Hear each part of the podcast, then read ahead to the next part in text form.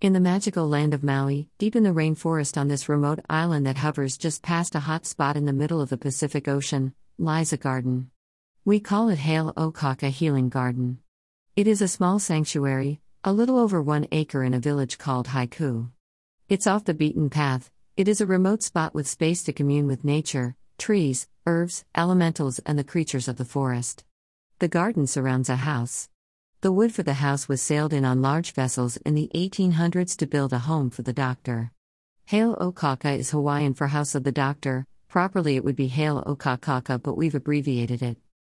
We just purchased this beautiful home and garden. Somehow we feel it chose us.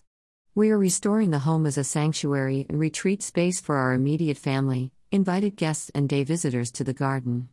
The property has extensive deferred maintenance and we are currently overseeing its revitalization.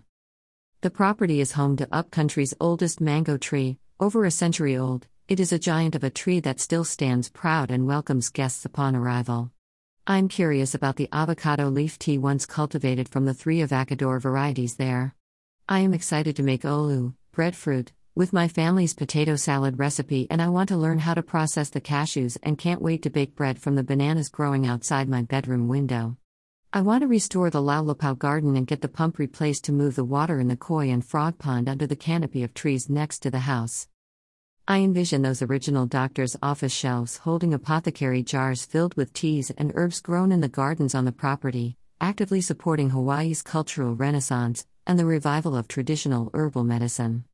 I expect to open the doors to this garden and offer locals and travelers on pilgrimage to Maui an opportunity to walk the garden, learn about the healing plants of Hawaii, sit in meditation or spend time soaking in the tropical climate while enjoying a cup of tea under the old mango tree. I can't wait for the farm stand to be finished so my children can sell fruit and lemonade on the corner.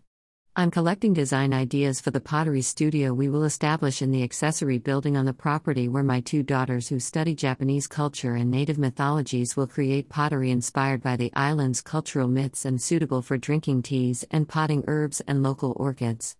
Everything grown or created on the property will be available for sale in the tea house, an open-air agricultural stand and shop which will in turn support the nurture and maintenance of this special place.